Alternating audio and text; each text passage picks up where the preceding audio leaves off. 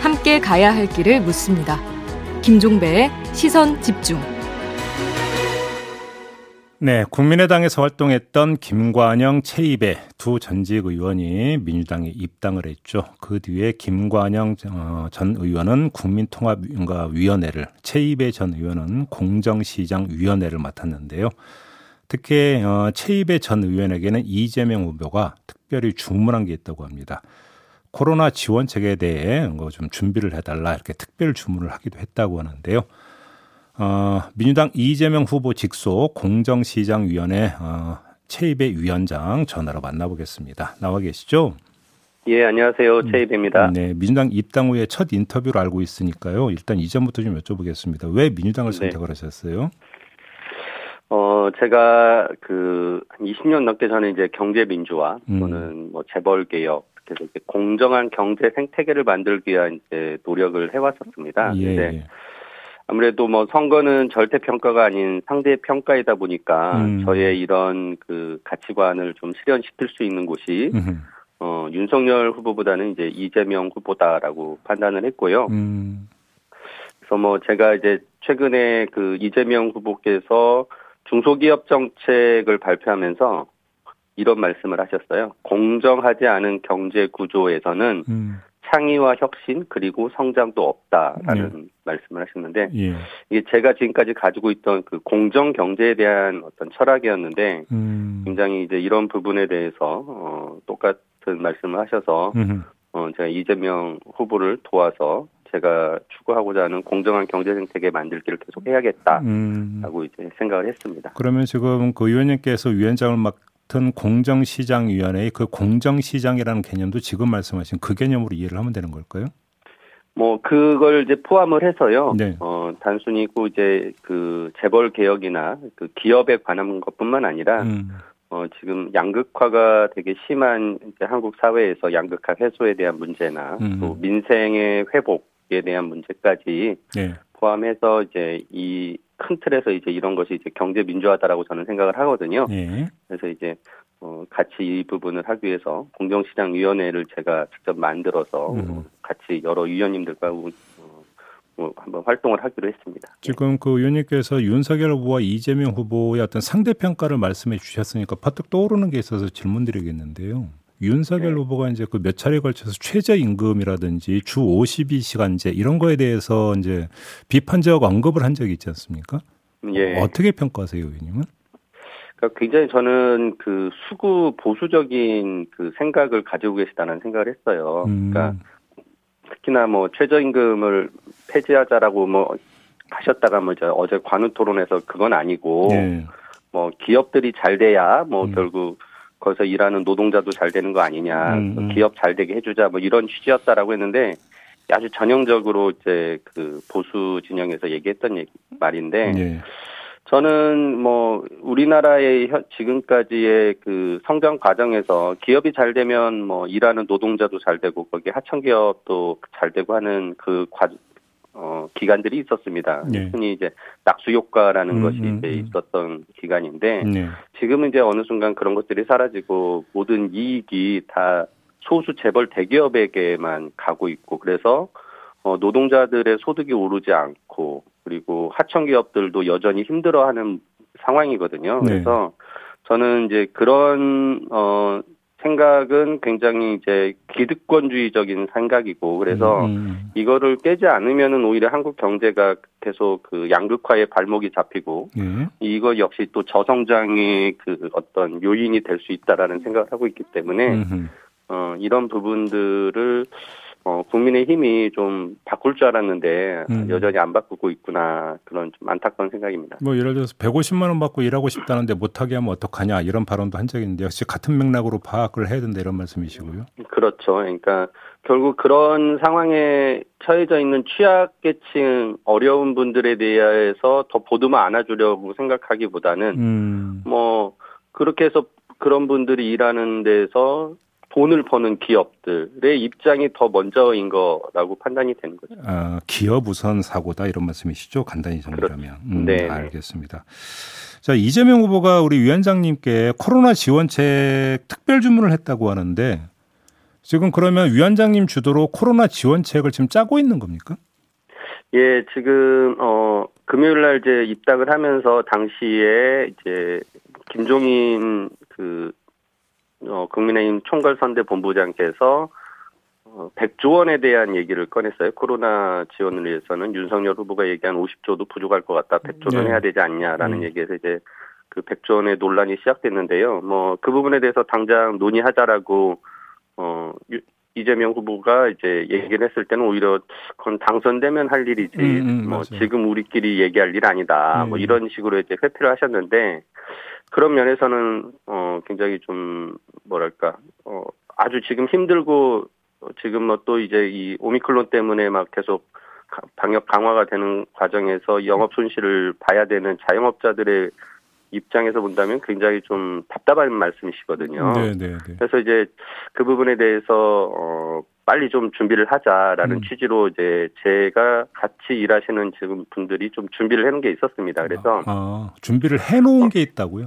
그러니까 예예. 예. 음, 그러니까 음, 그럼 안이 제, 이미 있다라는 말씀이시잖아요. 그 말씀은. 예, 그래서 이제 좀 큰 틀의 안을 가지고 있었고요. 그래서 음, 음. 그거를 이제 말씀을 드렸더니 그러면 음. 빨리 완성을 해달라 주문을 하셔서 어, 뭐 주말부터 해가지고 진짜 어제 새벽까지 어, 오늘 새벽까지네요. 예, 계속 그 준비를 했고요. 음. 어, 뭐 오늘에라도 지금 발표를 하려고 어, 하고 있습니다. 그뭐 지금 오늘 당장 협의가 있다고 지금 들었는데요. 그럼 이 당장 협의에 지금 위원장님 주도로 마련한 안이 올라가는 겁니까 테이블에? 어 아직 뭐그 이재명 후보의 최종적인 이제 그, 뭐, confirm이 끝나진 않아서 음. 아마 지금 그런 건 아닌 것 같고요. 어제 이제 이재명 후보가 이제 그, 어, 코로나 지, 그 자영업자 지원에 대해서 사전적으로 좀 지원하자 선 지원에 대한 말씀하셨는데 예, 그렇죠. 그 부분이 이제 저희가 좀 준비한 안의 내용이거든요. 잠깐만요. 그러면 바로 그 지점인데요. 예. 지금 손실 보상제가 운영이 되고 있잖아요. 근데 손실 네. 보상제는 사후에 보상하는 거고 그러면 맞습니다. 법률에 따른 손실 보상 말고 별도의 지원이 그러니까 강구되고 있다 이렇게 이해를 하면 되는 거죠.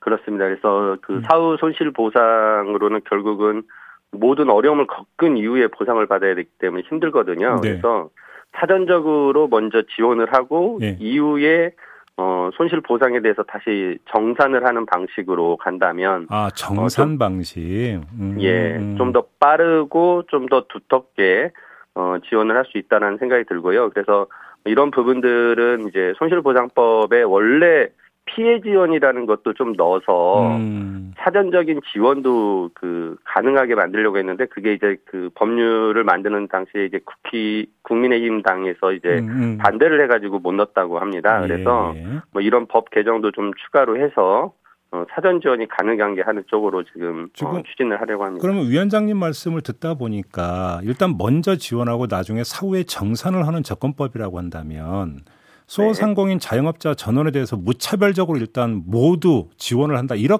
개념인 것 같은데 그러면 이 재, 재원이 그 네. 만만치 않을 텐데 재원 조달 방안도 지금 강구가 된 겁니까? 어 지금 그 손실 보장법에 의해서 지금 영업 제한이나 음. 그 영그 그 아예 집합을 금지당한 네. 그런 이제 업종에 대해서 네. 어, 하기 때문에 뭐 모든 자영업자에게 다 먼저 주고 나서 한다라는 건 아니고요. 음. 어, 그래서 뭐 그렇게 이제 규모가 크다라는 생각은 안 들고요. 음, 음. 어, 물론 이제 그 부분에서 부족한 어, 자영업 그 범위가 있, 좀 확대돼야 된다라는 지금 의견이 민주당 내에서 나와서 네. 그것도 지금 법안이 하나 제출된 게 있습니다. 인원 제한을 한 부분에 대해서 네, 또 지금 네. 지원하자. 네. 그러니까 그 그런 부분까지 좀 확대해서 한다면은 금액이 기존보다는 좀 커질 수 있겠지만 뭐뭐 음. 뭐 그게 막 진짜 뭐 당장 뭐 엄청난 그 국가의 어 재정에 부담이 되는 수준은 아니고 음. 특히나 이게 이제 4년적으로 하면은 이제 1년치 뭐 누적해 보니까 크더라라는 할 수 있는 건 있겠지만 네. 그때 그때 지급할 때는 그렇게 크지 않을 수 있거든요. 그래서 일단은 지금 뭐 예를 들어서 준비된 예비비가 있다거나 예. 어 내년도 또 예산도 지금 확정을 해놨기 때문에 음. 이제 그런 부분에서 충분히 일단은 소화 가능하고 물론 부족하다면 뭐 추경 같은 것으로 음. 또더 자금을 확보해야겠죠. 그러면 지금 예를 들어서 내년 예산을 보면 손실보상 관련 예산은 2조 조금 넘는 돈이 지금 편성이 되어 있잖아요. 근데 지금 그거 갖고는 안 될 것 같고 혹시 규모를 어느 정도로 지금 추산하고 계세요? 어 제가 어, 아직 뭐 규모를 말씀드리기는 어렵겠지만은요. 예. 즉, 어, 물론 뭐 저는 지금 마련된 것으로는 부족하고 좀더 음. 추경을 해서 마련을 해야 된다고 생각합니다. 그래서 음. 뭐 당연히 재원 마련에 대해서는 또 이제 국채 발행 같은 것도 검토할 수 있겠지만 가장 어. 우선적으로는 이제 어, 우리가 예산을 굉장히 그 규모가 커지면서 좀 예산 낭비하는 부분들을 저 찾아내서 지출 구조 조정을 해야 되는데 음. 거의 손대지 않고 있었습니다. 제가 네. 어, 시민운동 하면서도 굉장히 오랫동안 이 예산 감시 활동을 하면서 예산 낭비 사례들을 찾아내서 계속 그 네, 네, 사업을 이제 삭감시키고 하는 작업들을 했었는데 예. 저는 최소한 10에서 20조 원은 예산 절감을 할 수 있다고 생각을 음, 하거든요. 음. 어, 구체적으로 제가 그런 것들을 검토해서 음. 그 발표한 적도 있었고요. 그래서 네, 네. 뭐 그런 것부터 시작을 하고 이제 음. 부족하다면은 어 우리가 또 뭐 국채 조달을 한다거나 뭐 그리고 이제 특히나 지금 민주당이 올해 초에 얘기했던 코로나 지원책 중에 하나 중에 그 사회 연대 기금이라는 게 예, 있었습니다. 기금 조성 이야기가 나오더라고요. 예, 그래서 이제 그런 부분들도 음. 추진을 통해서 어, 음. 재원을 마련해야 된다는 생각을 그럼 일단 추경 편성은 1차 지금 방안은 아니다. 이렇게 이해를 해야 되겠네요. 네, 네. 알겠습니다. 자, 오늘 말씀 여기까지 드릴게요. 고맙습니다, 위원장님. 네, 감사합니다. 네, 지금까지 최입의 민주당 공정시장위원회 위원장과 함께했습니다.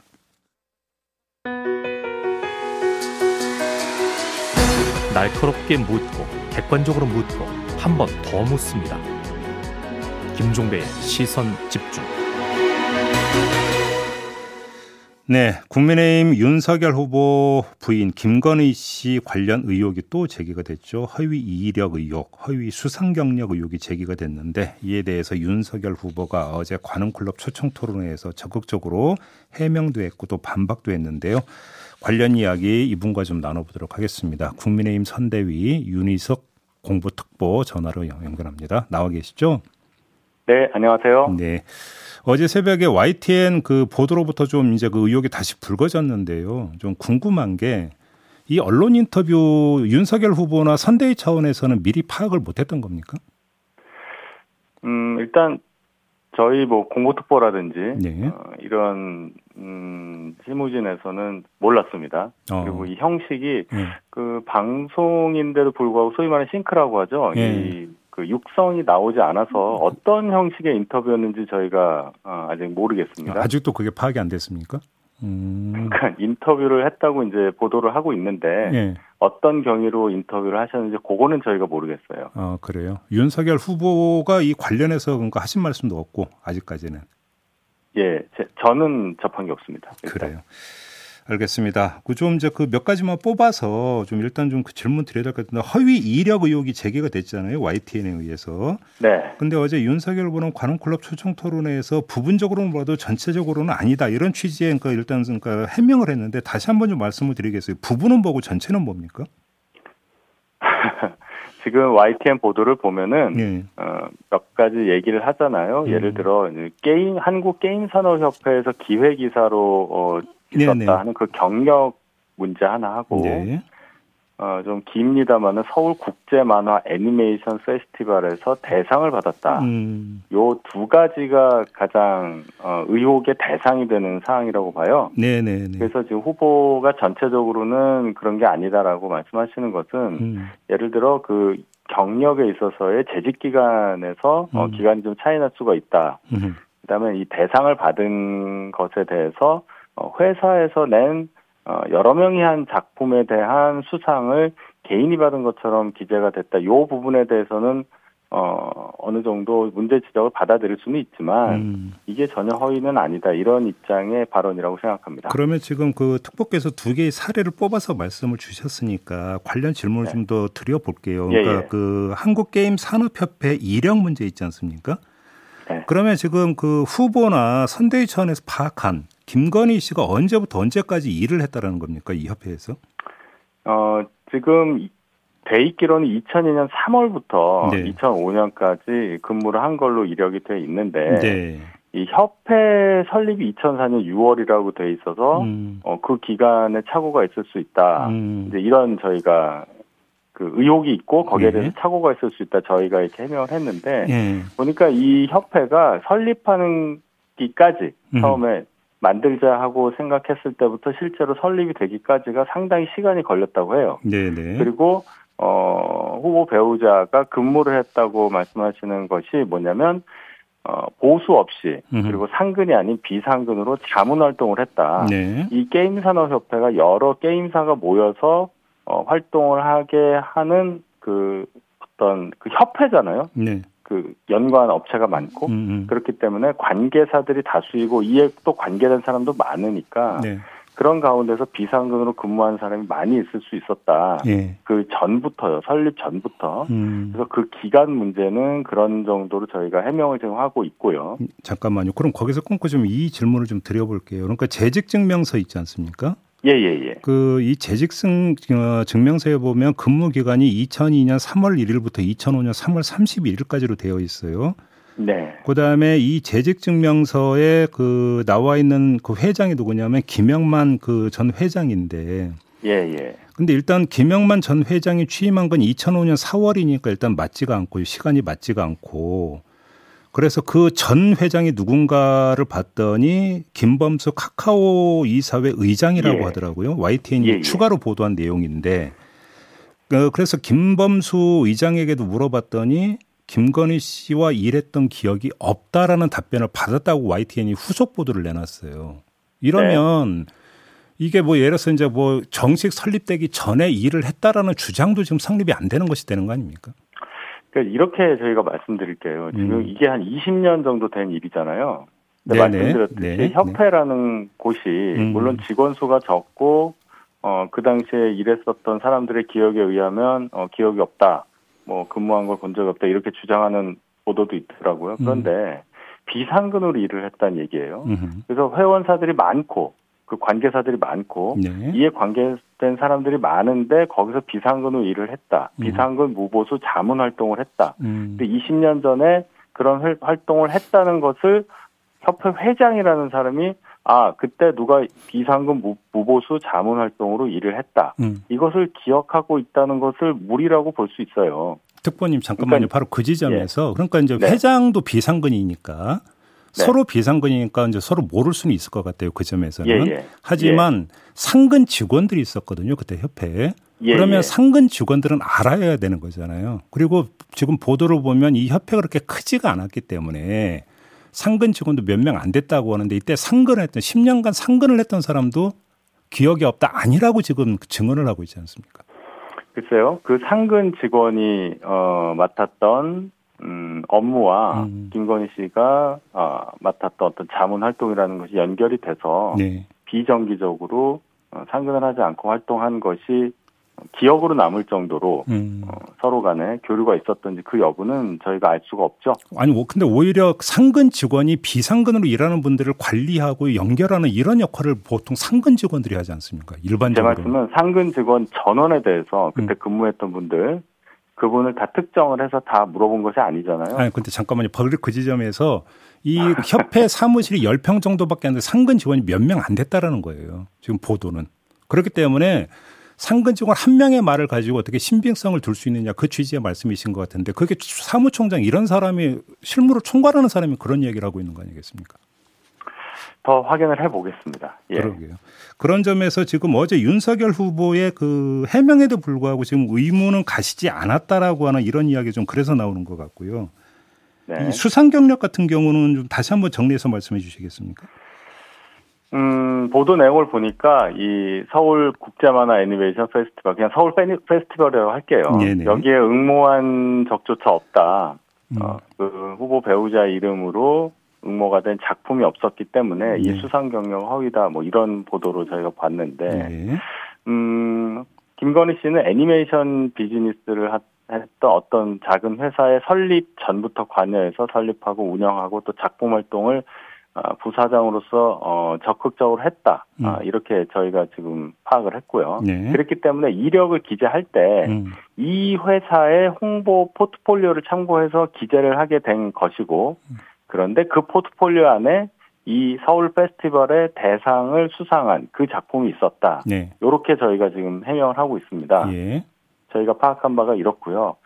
결과적으로 그럼 왜 이렇게 좀 오해를 일으킬 만한 일이 있었느냐 음. 이렇게 이제 물음을 하시는데 회사 경력을 주로 고려하는 겸임 교수직에 지원을 한 것이거든요. 네. 한정된 기간에 강의를 하고 음. 그래서 개인 수상과 회사에서의 주도적 역할로서 어, 수상을 한 거, 그거를 어, 명확히 구분하지 않고 기재를 한 것이다. 어, 이렇게 말씀을 알겠습니다. 드리겠습니다. 그러니까 그럼 요거에 대해서 이렇게 하면 한번 제가 반문 성격으로 질문을 드려볼게요. 제가 MBC에서 지금 진행을 맡고 있는데 네. MBC가 어디 국제에 가서 상을 탔다고 해서 제가 상을 탔다고는 안 하거든요. 그러니까 상식적인 통념은 그렇게 접근해야 되는 거 아닙니까?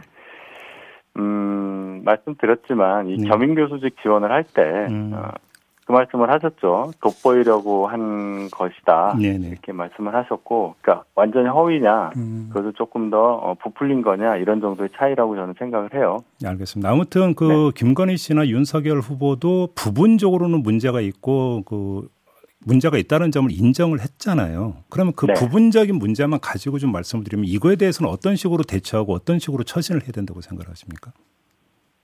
아, 지금 지적받은 부분에서 네. 앞으로 저희가 어떻게 해야 하냐고요? 그렇죠. 그러니까 인정이 됐던 부분적인 문제에 대해서는 어떻게 지금 처신을 하는 것이 맞다고 생각하십니까?